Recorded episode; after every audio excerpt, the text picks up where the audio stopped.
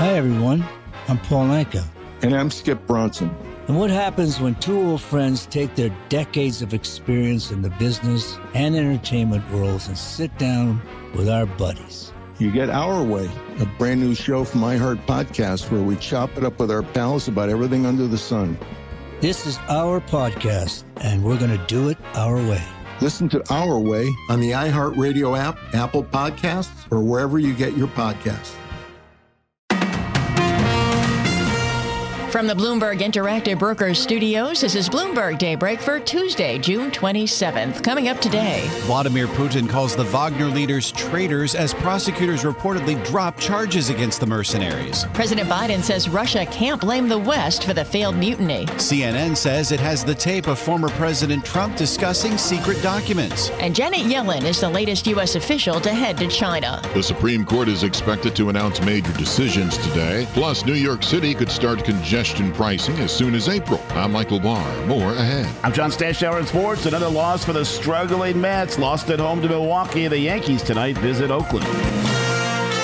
That's all straight ahead on Bloomberg Daybreak. The business news you need to start your day in just one 15 minute podcast. Each morning on Apple, Spotify, the Bloomberg Business app, and everywhere you get your podcasts. Good morning. I'm Nathan Hager. And I'm Karen Moscow. Here are the stories we're following today.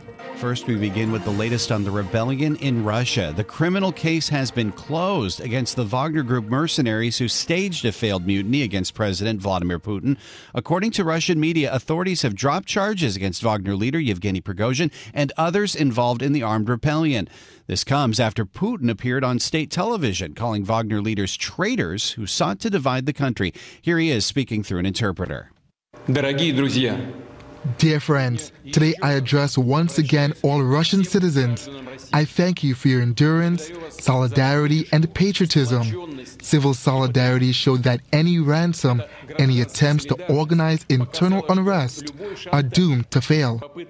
President Putin did not mention Prigozhin by name, but he did say Wagner troops could either join the Russian army or leave for Belarus. Russian media are reporting Wagner's preparing to hand over heavy weaponry to Russian army units. President Biden, meantime, says he's in touch with allies and advisors following the weekend's events. They agreed with me that we had to make sure we gave Putin no excuse. Let me emphasize, we gave Putin no excuse to blame this on the West or to blame this on NATO. President Biden says it's still too soon to draw conclusions on the impact of the revolt. Well, Nathan, analysts say Putin has been severely damaged by the uprising. We caught up with Bloomberg opinion columnist Andreas Kluth. He looked weak for a number of reasons. Number one, he promised to bring them immediately and swiftly to a harsh justice. And of course, the opposite happened. Prigozhin gets to go to Belarus and he compared you know the mutiny to 1917 that's not smart because that was when they mutinied against a tsar who was subsequently executed in a war that was subsequently lost just before a civil war. So that's the wrong message and Bloomberg opinion columnist Andreas Kluth says Putin now appears to be damaged goods. Well, another major story we're following, Karen, brings us back to the U.S. and the legal troubles facing Donald Trump. A leaked audio recording reportedly reveals the former president discussing classified material in his possession. Amy Morris has more from our Bloomberg 99.1 newsroom in Washington. The audio recording, first obtained by CNN, comes from an interview Trump gave in 2021 for people who were working on the memoir of Trump's former chief of staff, Mark Meadows. Bloomberg has not been able to independently verify the authenticity of the recording, where the former president is heard criticizing the Joint Chiefs of Staff Chairman, General Mark Milley, referencing a document Trump claims the Defense Department put together. This totally wins my case, you know. Mm-hmm. Except it is like highly confidential, yeah. secret. this is secret information. But look, look at this. This president, I could have did less yeah. about it. Now I can't, you know. But this is yeah, classic. No, no. Trump posted on his Truth Social platform that the tape was illegally leaked and claims it exonerates him. In Washington, I'm Amy Morris, Bloomberg Daybreak. All right, Amy, thank you. Another political news this morning. China's premier is warning of what he calls deglobalization trends in the West. Li Qiang, speaking through an interpreter, says economic issues should not be brought into the political sphere. Governments and relevant organizations should not overreach themselves, still less overstretch the concept of risk or turn it into an ideological tool. Li Qiang made the comments at the World Economic Forum in the Chinese city of Tianjin. Meantime, U.S. China relations remain in focus. Karen, we have word that another high level White House official is headed to China. Let's get the details from Bloomberg's John Tucker. John? And Nathan Treasury Secretary Janet Yellen heads off to Beijing in early July. This is a continuation of the efforts to re engage with the world's second largest economy.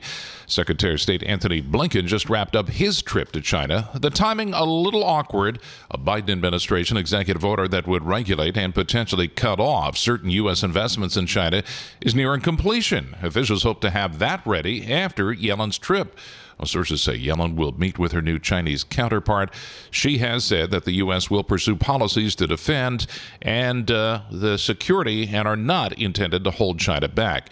In New York, I'm John Tucker, Bloomberg Daybreak. All right, John, thank you. Well, turning to the markets now, we should expect more rate hikes from the Fed. That's the word from Morgan Stanley. Economists at the firm predict a quarter point increase at the July meeting. The forecast comes after Chair Jay Powell signaled the central bank is not done with its aggressive hiking cycle just yet. Now, rates are in focus in Europe as well, Karen, as top central bankers and policymakers gather in Portugal for the annual European Central Bank Forum. ECB President Christine Lagarde struck a hawkish tone in her opening speech this morning. It is unlikely that in the near future the central bank will be able to state with full confidence that the peak rates have indeed been reached. Christine Lagarde says the ECB will probably raise rates again in July. Well, back here in the U.S., Nathan, there is word of more job cuts coming to corporate America. Bloomberg News has learned Ford Motor plans to fire hundreds of salaried workers this week.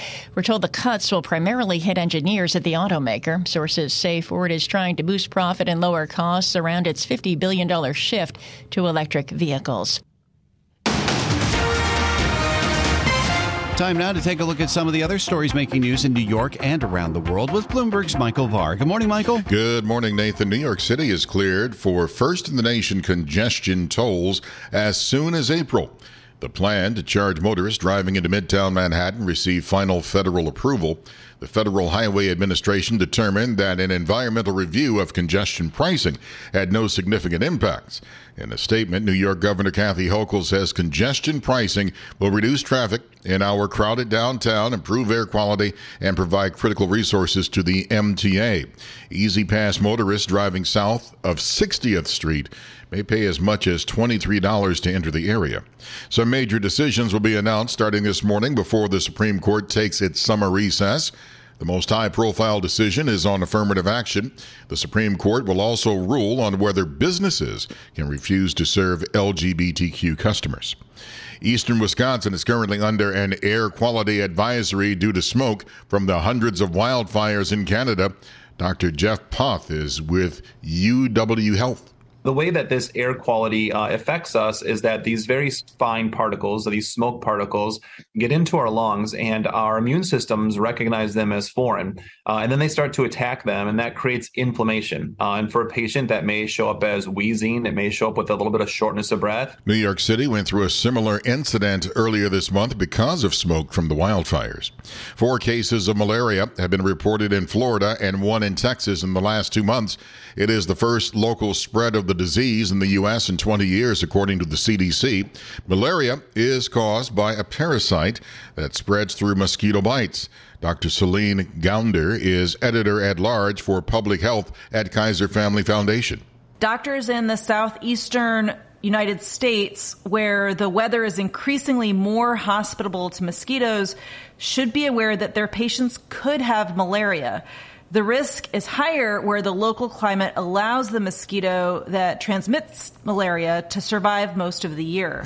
Dr. Gounder spoke to CBS. Former federal politician Olivia Chow will be Toronto's first Asian Canadian mayor after earning a narrow victory in yesterday's municipal election. Chow had the most votes with 37%. Global news 24 hours a day, powered by more than 2,700 journalists and analysts in over 120 countries. I'm Michael Barr. This is Bloomberg, Nathan. All right, Michael, thank you. Time for the Bloomberg Sports Update with John Stashower. Thanks, Nathan. The Mets nearly won the NL East last season, lost that in a tiebreaker, came out this year with a $350 million payroll in hopes of overtaking Atlanta. But here in late June, the Mets trail the Braves by 16 games. Another Met loss. This one at Citi Field, beaten by Milwaukee 2 to 1 as the Mets managed only three singles, wasted five scoreless innings by Justin Verlander. The Brewers won on a two run homer in the sixth by Joey Wiemer. It came off Drew Smith, just returned from his 10 game suspension. Meanwhile, Atlanta won again. The Braves have won 18 of their last 21. Another Shohei Ohtani home run and an Angels win. That's his 26th homer. Yankees are in Oakland tonight. The A's are 20 and 60. They recently had a seven game winning streak, but since then they're 1 and 10. In Omaha, the end of the College World Series. 0 2 pitch. Swing and a miss! And all is right in the world. Tigers win! Tigers win! The national championship is headed back to Baton Rouge.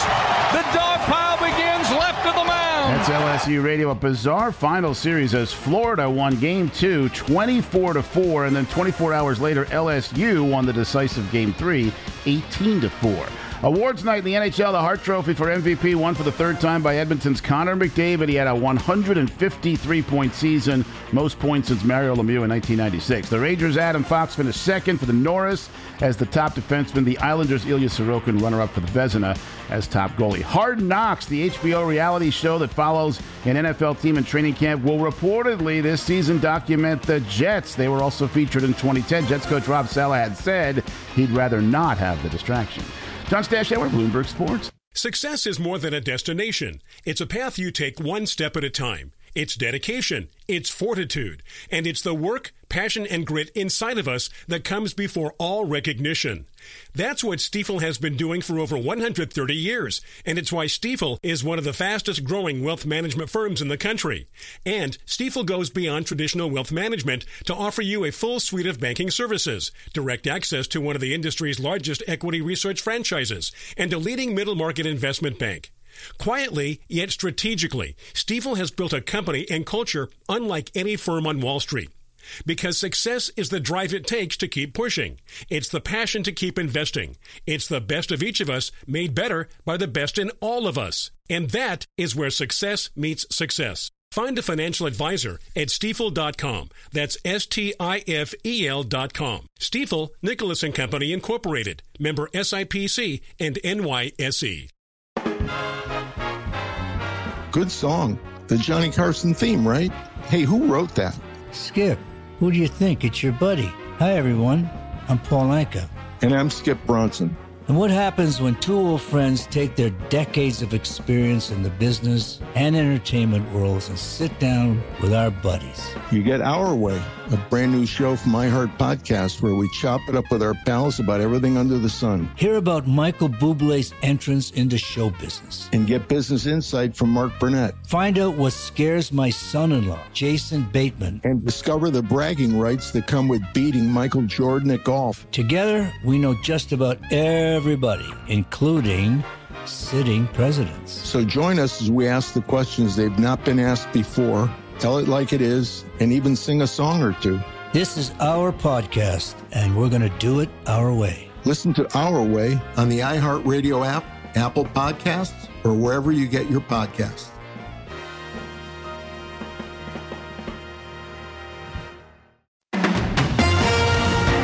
From coast to coast, from New York to San Francisco, Boston to Washington, D.C., nationwide on SiriusXM, the Bloomberg Business app, and Bloomberg.com. This is Bloomberg Daybreak. Good morning. I'm Nathan Hager, and it is another morning of fast moving developments following the weekend mutiny attempt in Russia. Prosecutors have closed their criminal case now against the Wagner Group and its leader, Yevgeny Prigozhin. That's after President Vladimir Putin appeared on state television last night, promised to respect a deal that would end the biggest threat to his nearly quarter century in power. For more on what's been happening since the weekend revolt, we're joined by Bloomberg opinion columnist Andreas Kluth, who has written a recent piece on Putin's biggest mistakes in the Wagner uprising. Andreas, it's good to speak with you this morning. It was just a couple of days ago, of course, that President Putin was promising inevitable punishment for the Wagner mercenaries following that march toward Moscow. Now that charges have reportedly been dropped, is this resolution to the crisis? No, there's absolutely no resolution to anything uh, um, in this crisis, and it'll go on for a long time. We just don't know how. But You know, that was one stunning, one of the stunning uh, uh, U-turns on Saturday that happened almost like by the minute, by the half hour eh, on that day, and and slightly at a slower pace since. I think it was one of the mistakes Putin made. He he came, he gave an address. He had to say something, and tried to channel his own old strongman personality and says these people will be held to account. Their punishment will be inevitable and harsh and all of these things. And of course, he's been on record many times before that saying that the one thing he will never forgive is betrayal. And he never named Prigozhin, but he said these people are betraying us. And then, like a half hour later or something, it was revealed that Alexander Lukashenko, the little I call him the baby dictator, you know, the the, the mini me next mm. door in Belarus, um, made a deal, or at least made the call and that Prigozhin will go to Belarus scot free. And that is, of course, a cognitive dissonance. That that is just one way that I think he he uh, Putin signaled that he's no longer in control. He is no longer strong. If you promise promise punishment, but then don't deliver it, he could still deliver it. I'm not sure whether to trust this. By the way, um, I, I, you know a lot of people are saying uh, Prigozhin should be checking his underwear for Novichok. I don't know if you get the joke, but mm. you know, they, they, they, could still be coming after him. But Prigozhin may have other plans as well. So, uh, but in general, I think that was one way in which other potential enemies of Putin will now say, "Hmm, maybe I'll hatch my plans." Well, what could those plans be if Prigozhin at this point is in Belarus right now? There are reports that Prigozhin's plane has landed there. It's unclear whether he was actually on it, but what could Prigozhin do at this point? Uh, I, I, just then I wasn't speaking about Prigozhin specifically, but I'm very I, I don't know. Mm. Here's another thing that's unclear: how many, if any, but I think how many of his mercenaries will go to Belarus with him? And then what role will they play? Will they still be, if they don't really like Putin recognize Belarus or Ukraine as a state, they think it's all part of Greater Russia. Will they stage other attacks into Ukraine from there? Will they point their weapons at Belarus or back at Russia, or will they just do nothing? I think that is, you can rule that out. Uh, so all of that is unclear. But remember that Putin will have other enemies who just haven't come out of the woodwork so far, because they're looking for signs of weakness. And I guess there's the question as well about whether the Wagner troops, if they're folded into the Russian army, could contribute even further to instability. Is that something that's on your uh, on your radar as well? Well, sort of the issue of instability in the Russian army is huge. I mean, so remember the uh, Ukrainian counterattack is sort of underway one quarter, I would say. They're they've been holding back their they're the, the best trained troops with the most modern Leopard 2 tanks and all of that for a big push. And of course, they're hoping. I mean, if this coup had, or if this, what we're calling it a mutiny, right. if this mutiny had continued, then it could be, um, as in, you know, even Putin made this this you know analogy to two, uh, 1917 in in World War One when uh, Russian soldiers mutinied. They could have lost morale a little bit like last autumn, last fall, you know, and, and, and there could have been disorder in the ranks. That would have been great for the Ukrainians. Now they're trying to incorporate all the private paramilitary forces, but especially the Wagner group. That's what it's aimed for. And as you say, let's see what who knows what these Wagner mercenaries, including former convicts, what they'll do if they if they play nicely and the, if they take orders from Sir from Shoigu, the defense minister, who was the number one enemy of mm. Prigozhin, their former boss. Will they still take orders from Prigozhin? We don't know. This is Bloomberg Daybreak Today, your morning brief on the stories making news from Wall Street to Washington and beyond. Look for us on your podcast feed at 6 a.m. Eastern each morning on Apple, Spotify, and anywhere else you get your podcasts. You can also listen live each morning starting at 5 a.m. Wall Street time on Bloomberg 1130 in New York, Bloomberg 99.1 in Washington, Bloomberg 106.1 in Boston, and Bloomberg 960 in San Francisco. Our flagship New York station is also available on your Amazon Alexa devices. Just say, Alexa, play Bloomberg 1130.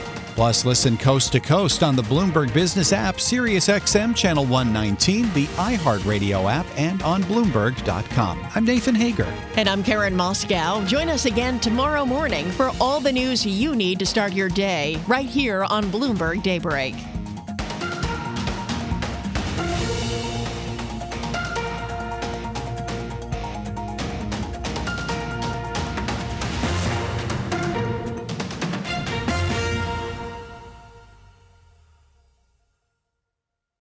Hi, everyone. I'm Paul Anka. And I'm Skip Bronson. And what happens when two old friends take their decades of experience in the business and entertainment worlds and sit down with our buddies? You get Our Way, a brand new show from iHeart Podcast where we chop it up with our pals about everything under the sun. This is our podcast, and we're going to do it our way. Listen to Our Way on the iHeartRadio app, Apple Podcasts, or wherever you get your podcasts.